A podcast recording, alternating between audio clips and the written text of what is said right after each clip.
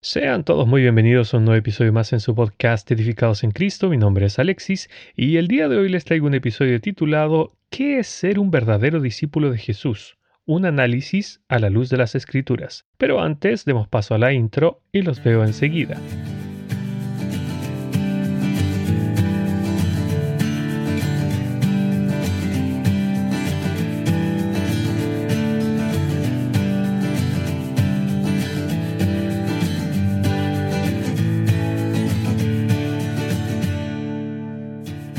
Si en este momento yo le preguntara, ¿es usted un discípulo de Jesús? ¿Cuál sería su respuesta? Puede que conteste afirmativamente o quizás sienta dudas y no me pueda responder con confianza, porque no está cien por ciento seguro de qué significa ser un discípulo conforme a los estándares bíblicos. El Señor Jesús dijo, «Si vosotros permanecéis en mi palabra, seréis verdaderamente mis discípulos». Juan capítulo ocho, verso treinta y uno. Comencemos definiendo las palabras discípulo y maestro en el idioma original del Nuevo Testamento, que es griego común o koiné. Discípulo significa aprendiz, uno que imita a su maestro. Y en el sentido bíblico, esta palabra significa un estudiante que se adhiere a y viaja con un maestro en una relación pedagógica. El término aprendiz es dicho especialmente de los estudiantes de líderes espirituales. Por otra parte, la palabra maestro significa instructor, maestro, doctor. En el sentido bíblico significa una persona que instruye a otras al impartir habilidades o conocimientos, probablemente como una ocupación. Ya teniendo estos términos claros, veamos las características de un discípulo a la luz de las Escrituras. Número uno. El discípulo debe renunciar a todo con tal de seguir a su maestro. Esta es la primera y la más importante de todas las características de lo que significa ser un genuino discípulo de Jesús. En palabras simples, significa que el Maestro debe reinar completamente en nuestros corazones, es decir, que debe ser el Señor de nuestras vidas. Aunque nos duela, debemos renunciar y perder nuestras vidas para ganar a Cristo, tal como decía el apóstol Pablo en Filipenses capítulo tres entre los versos siete y ocho. En otras palabras, Cristo debe ser lo más importante en la propia vida de uno y la única razón de vivir. Porque Él mismo dijo, «Si alguno viene a mí y no aborrece a su padre y madre y mujer e hijos y hermanos y hermanas y aún también su propia vida, no puede ser mi discípulo». Lucas capítulo catorce, verso veintiséis. Lo que quiere decir el Señor acá es que todas las demás personas de nuestras vidas, nuestras relaciones humanas e incluso nosotros mismos debemos estar en un segundo plano. Solo Él puede estar en el primero. Sumado a lo anterior, el Señor Jesús agrega otras tres cosas más para poder seguirlo apropiadamente y que las encontramos también en Lucas, pero esta vez en el capítulo nueve, en el verso veintitrés. Dice así la palabra del Señor. «Si alguno quiere venir en pos de mí, niéguese a sí mismo, tome su cruz cada día y sígame». Así que los requisitos son, número uno, negarnos a nosotros mismos, o sea, nuestra propia carne y sus deseos pecaminosos y egoístas. Número dos, tomar nuestra cruz cada día, aquello que nos es un peso en la vida espiritual. Por ejemplo, un rasgo de nuestra carne con la que debemos luchar a diario. Número tres, seguirle. Este seguimiento es de manera continua, no intermitente, como solemos hacer los creyentes. Es decir, debe haber una constancia en el seguimiento a Dios. Ahora bien, cuando miramos lo que el Señor Jesús dijo en Mateo capítulo diez, entre los versos treinta y siete al treinta y nueve, la vara sube aún un poco más. Escuche, «El que ama a padre o madre más que a mí, no es digno de mí. El que ama a hijo o hija más que a mí, no es digno de mí. Y el que no toma su cruz y sigue en pos de mí, no es digno de mí. El que halla su vida, la perderá. Y el que pierde su vida por causa de mí, la hallará». En estos versos vemos que no solo debemos hacer lo que veíamos en los anteriores dos, sino que si no lo hacemos, dejamos de ser dignos delante de Él. Pero en el verso treinta y nueve nos dice el porqué de esto, y es para poder hallar la vida.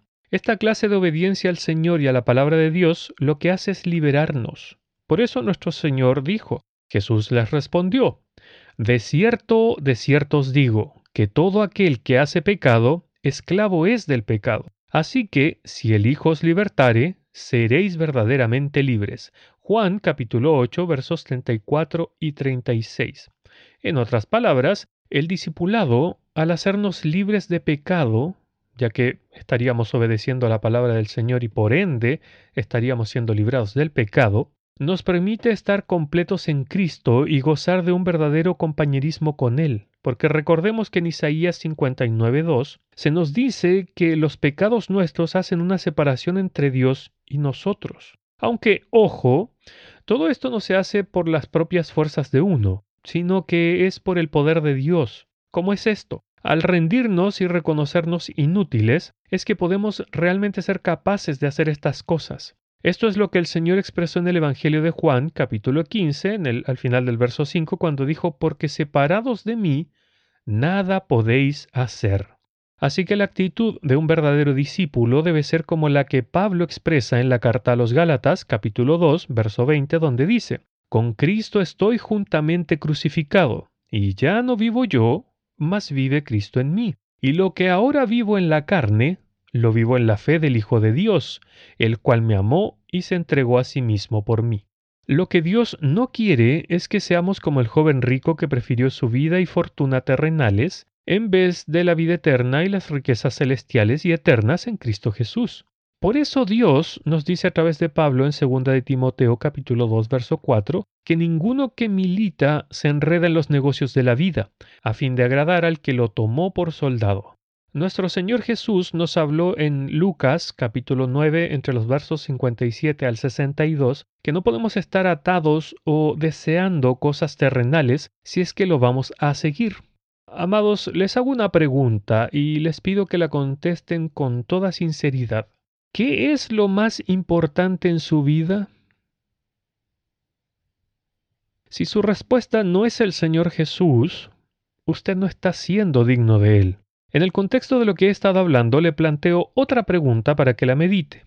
¿Sus pensamientos, sus afectos y deseos son de cosas terrenales o celestiales? Bueno, continuemos. Número dos. El maestro elige a sus discípulos. Claramente nosotros no lo elegimos a Él. Esto es al contrario. Es decir, que el Señor nos eligió para hacernos suyos. Por ejemplo, tal como en el tiempo antiguo, un amo escogía a sus esclavos y pagaba un precio por ellos. En Romanos ocho, veintinueve, su palabra nos dice que «porque a los que antes conoció, también los predestinó para que fuesen hechos conforme a la imagen de su Hijo, para que Él sea el primogénito entre muchos hermanos». Entonces, Dios primero nos conoció, es decir, en un pasado antes de la fundación del mundo, y luego nos predestinó, haciendo referencia a que nos conoce desde siempre. Aunque, ojo, Dios siempre hace las cosas con un propósito, y en este caso es para ser hechos conforme a la imagen de su Hijo, el cual fue obediente en todo. Por lo tanto, podemos decir, al igual que el profeta Jeremías y o Pablo en Gálatas uno, uno quince, que todos hemos sido conocidos y apartados desde el vientre de nuestras madres, para ser imitadores del Señor Jesús, de quien podemos decir es el modelo de la obediencia perfecta, y a quien somos llamados a imitar. Sigamos. Número tres. El discípulo no es más que su maestro. Dicho de manera terrenal, es el maestro quien conoce el oficio. Por tanto, él es quien tiene la experiencia en lo que hace. Y del mismo modo que un artesano le enseña su oficio a un aprendiz o discípulo, este último aprende a realizar un trabajo de calidad con la misma dedicación y de la misma forma que su maestro.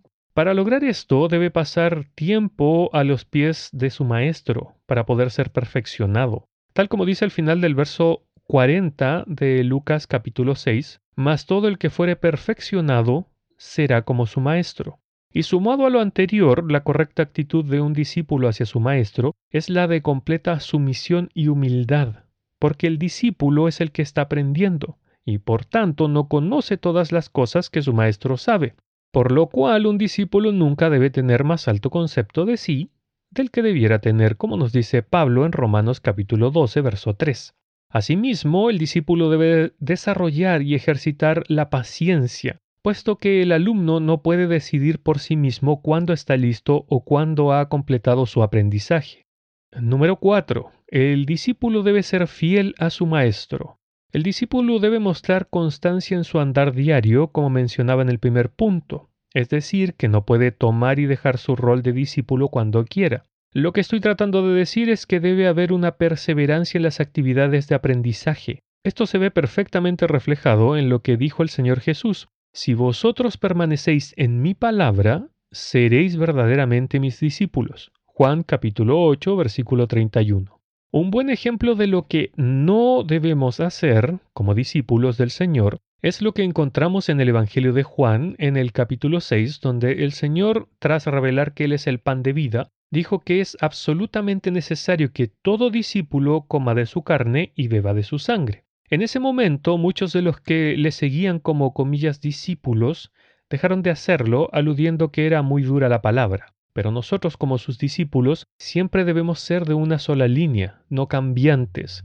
Así como dijo el Señor en Mateo cinco treinta y siete, que nuestro sí sea sí y que nuestro no sea no. Aunque esta fidelidad no es porque sí, sino que es más bien una necesidad vital para nosotros, para poder mantenernos con vida. Por ejemplo, así como nuestro cuerpo necesita oxígeno para poder vivir, nosotros necesitamos de nuestro maestro para mantenernos con vida. Porque, vuelvo a repetir un versículo que ya dije en Juan quince cinco, el Señor dijo: «Porque separados de mí, nada podéis hacer». Ya que si Cristo es la vida, como Él dice en Juan catorce seis, y Él nos dio vida cuando estábamos muertos en nuestros delitos y pecados, como dice Pablo en Efesios dos uno, ¿podremos acaso tener vida estando lejos de Él?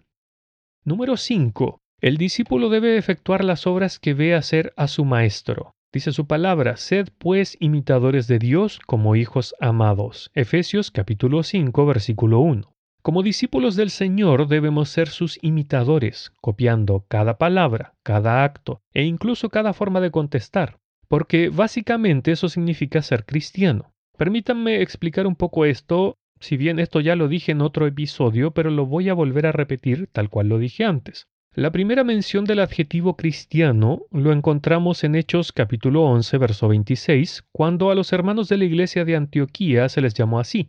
Esta palabra se forma al juntar el título Christos, que significa enviado, con la terminación ianos, viene del griego ianoi, que significa una identificación completa con alguien o algo, que en este caso es Cristo. Por tanto, un cristiano se identifica completamente con la forma de vida, con las enseñanzas e incluso con la muerte sacrificial y con la resurrección del Señor Jesús.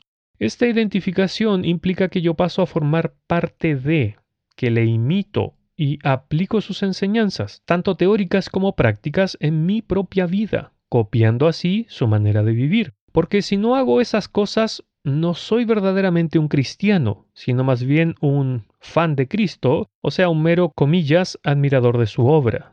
De ahí la advertencia del Señor al decir: «No todo el que me dice Señor, Señor, entrará en el reino de los cielos, sino el que hace la voluntad de mi Padre que está en los cielos». Mateo capítulo siete, verso veintiuno. Aunque por sobre todas las cosas debemos imitarle en su amor, su humildad y su sacrificio misericordioso que hizo por la humanidad. Es más, su palabra nos llama a alcanzar la estatura de Cristo. Escuche: «Hasta que todos lleguemos a la unidad de la fe y del conocimiento del Hijo de Dios, un varón perfecto a la medida de la estatura de la plenitud de Cristo». Efesios capítulo cuatro, versículo trece. Número seis. Al imitar al Señor, todo discípulo deberá padecer. La palabra de Dios nos dice: «Tú, pues, sufre penalidades como buen soldado de Jesucristo». Esto está en segunda de Timoteo, capítulo dos, versículo tres. En este versículo de Timoteo se nos deja en claro que todo soldado del ejército de Cristo debe sufrir penalidades. El mismo Señor Jesús sufrió estando en el mundo y al ser nuestro maestro, como ya hemos visto, nosotros no podemos ser menos que Él. Además, Él nos dijo que tendríamos aflicciones en este mundo, tal como leemos en Juan capítulo dieciséis, verso treinta y tres. Sin embargo, la confianza es que Él ya venció todo eso, porque toda victoria le pertenece a Cristo y por consiguiente nos pertenece a nosotros, tal como leemos en Romanos capítulo ocho, verso treinta y siete, pero eso no nos exime del dolor, los sufrimientos y las aflicciones. En otras palabras, padecer penalidades por Cristo es normal, ya que a través de estas es que entramos en el reino de los cielos, tal como dice Pablo en Hechos capítulo catorce, verso veintidós.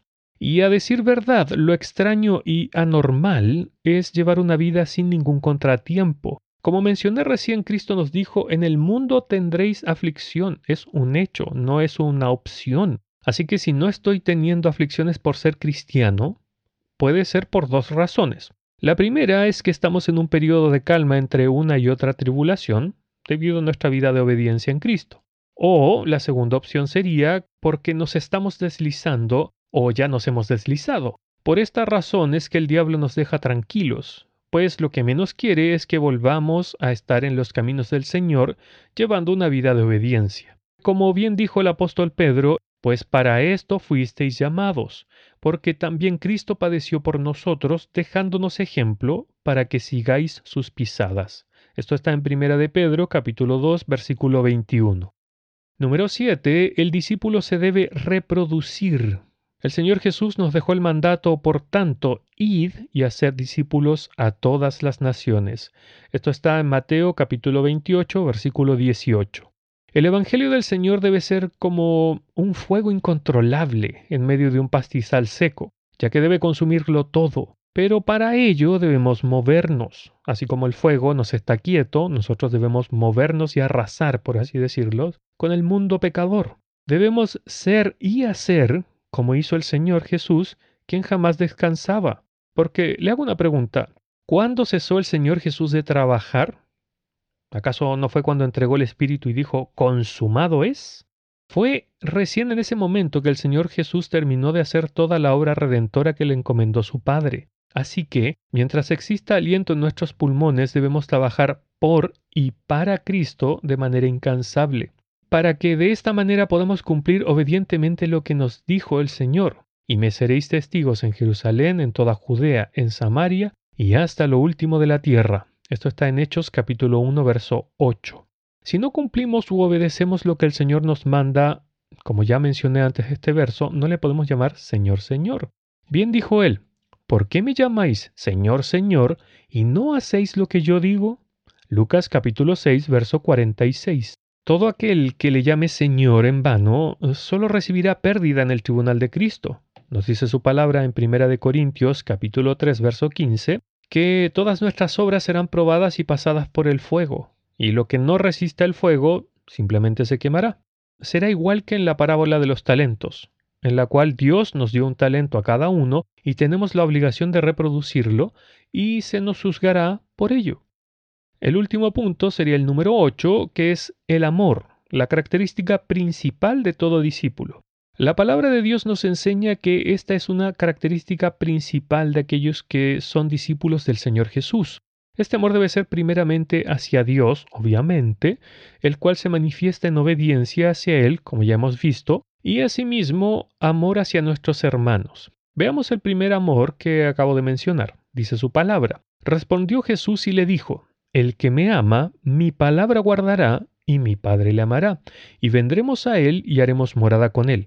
El que no me ama, no guarda mis palabras. Juan, capítulo catorce, versículos veintitrés y veinticuatro. Obedecer a Dios y a su palabra es una manifestación del amor que le tenemos a él. Por tanto, si le amamos poco, obedeceremos poco. Pero si le amamos mucho, le obedeceremos mucho. En Lucas capítulo siete, verso cuarenta y siete, el Señor menciona la causa de esta falta de amor, la cual se relaciona con la cantidad de pecados perdonados. Además, nuestro amor y entrega a Dios dependerá de quién esté reinando en nuestros corazones y tenga el señorío del mismo. Ahora veamos el segundo tipo de amor. Dice su palabra, y nosotros tenemos este mandamiento de él, el que ama a Dios, ame también a su hermano. Primera de Juan, capítulo cuatro, verso veintiuno. De la misma manera, el amor hacia nuestros hermanos es un rasgo de obediencia a Dios. Este amor entre creyentes es primariamente un testimonio para las personas del mundo, porque es una razón palpable y visible de que Cristo mora en nuestras vidas. Así lo dijo el Señor Jesús en Juan capítulo quince, verso treinta y cinco. En esto conocerán todos que sois mis discípulos, si tuviereis amor los unos por los otros. Precisamente este amor es el que nos ayuda a perdonarnos mutuamente y también a soportarnos, porque como bien dijo el apóstol Pedro, el amor cubrirá multitud de pecados. Y bien dice también el apóstol Juan, si alguno dice yo amo a Dios y aborrece a su hermano, es mentiroso, pues el que no ama a su hermano a quien ha visto, ¿cómo puede amar a Dios a quien no ha visto? Esto está en Primera de Juan, capítulo cuatro, verso veinte. Ya para finalizar, en la primera parte de este tema comencé haciendo una pregunta. ¿Es usted un discípulo de Jesús? Entonces, luego de haber oído cuáles son los requisitos de los discípulos del Señor Jesús, ¿podría contestar que sí a esta pregunta? Quizás puede que le parezca que algunas de las exigencias del Señor sean demasiado altas para usted, o que lo que yo estoy diciendo es muy extremista o es una manera demasiado extrema de mirar las Escrituras. A decir verdad, hasta cierto punto, los cristianos tendemos a pensar, ya sea consciente o inconscientemente, que hay dos clases de creyente. Los normales, comillas, que son esos que van a la iglesia regularmente, que cooperan en el quehacer de la misma, llevan una vida normal con trabajos y estudios seculares, quienes tratan de ser fieles a Dios en sus vidas, etcétera. Pensamos que este tipo de creyentes solo deben preocuparse de tratar de ser buenos en la vida, esforzándose por llevar una vida, comillas, cristiana, básicamente sin hacer mal a otros, siendo fieles feligreses de la iglesia local donde se congregan y leyendo la Biblia de vez en cuando. Mientras que por otra parte están los, comillas, supercreyentes, esos que son pastores, misioneros, evangelistas, etcétera, y que pareciera ser que para ellos son este tipo de mandamientos de parte del Señor Jesús, porque ellos son los que dedican todo su tiempo y vidas a las cosas de Dios. Pero no, mis hermanos, no nos engañemos, porque no existe tal diferencia entre uno y otro, pues todos hemos recibido el mismo llamado de nuestro Señor. Lo único que diferencia a unos de otros es el grado de amor y obediencia a su Señor y su palabra. Sin embargo, puede que más de alguno esté pensando que las exigencias del Señor son imposibles de cumplir o que jamás podríamos hacer todas esas cosas. Bueno, no está muy lejos de la realidad, pero quiero recordarles algo. Estas cosas que he mencionado no las hacemos con nuestras propias fuerzas, porque o si no, el Señor jamás habría dicho esto. Venid a mí todos los que estáis trabajados y cargados, y yo os haré descansar. Llevad mi yugo sobre vosotros y aprended de mí que soy manso y humilde de corazón, y hallaréis descanso para vuestras almas, porque mi yugo es fácil y ligera mi carga. Mateo capítulo once, versículos veintiocho al treinta. Dietrich Bonhoeffer en su libro El costo del discipulado dijo, «El mandato de Jesús es difícil, indescriptiblemente difícil, para aquellos que tratan de resistirlo. Pero para aquellos que voluntariamente se someten, el yugo es fácil y su carga es liviana». Recordemos lo que dice el apóstol Juan en su primera carta. Pues este es el amor a Dios, que guardemos sus mandamientos, y sus mandamientos no son gravosos. Primera de Juan, capítulo cinco, versículo tres. Amados, lo único que Dios quiere de nosotros es nuestra obediencia, es decir, un corazón dispuesto a obedecer, porque será Él el que nos capacitará para poder hacer todas las cosas que nos demanda. Recordemos lo que dijo Pablo a Timoteo en su segunda carta, porque no nos ha dado Dios espíritu de cobardía, sino de poder, de amor y de dominio propio. Segunda de Timoteo, capítulo uno, versículo siete. Vuelvo a reiterar que no es con nuestras fuerzas, mis hermanos, sino que es con las fuerzas de Dios, las cuales son inagotables. Eso es lo que nos dice en el libro de Isaías. Escuche. ¿No has sabido, no has oído que el Dios eterno es Jehová, el cual creó los confines de la tierra? No desfallece ni se fatiga con cansancio, y su entendimiento no hay quien lo alcance. Él da esfuerzo al cansado y multiplica las fuerzas al que no tiene ningunas. Isaías capítulo cuarenta, versos veintiocho y veintinueve. Nosotros, mis hermanos, solo debemos tener un corazón dispuesto a obedecer, como ya dije. Y asimismo, estar dispuestos a creer y confiar que Dios nos dará juntamente con Él todas las cosas, así como prometió en Romanos capítulo ocho, verso treinta y dos. Así que, mis hermanos, no desperdiciemos ni descuidamos el don inefable que hemos recibido. Por esta razón pidamos para que el Señor nos dé sabiduría para vivir una vida de obediencia y una vida que sea agradable a sus ojos, mientras haya aliento en nuestros cuerpos. Que el Señor les bendiga.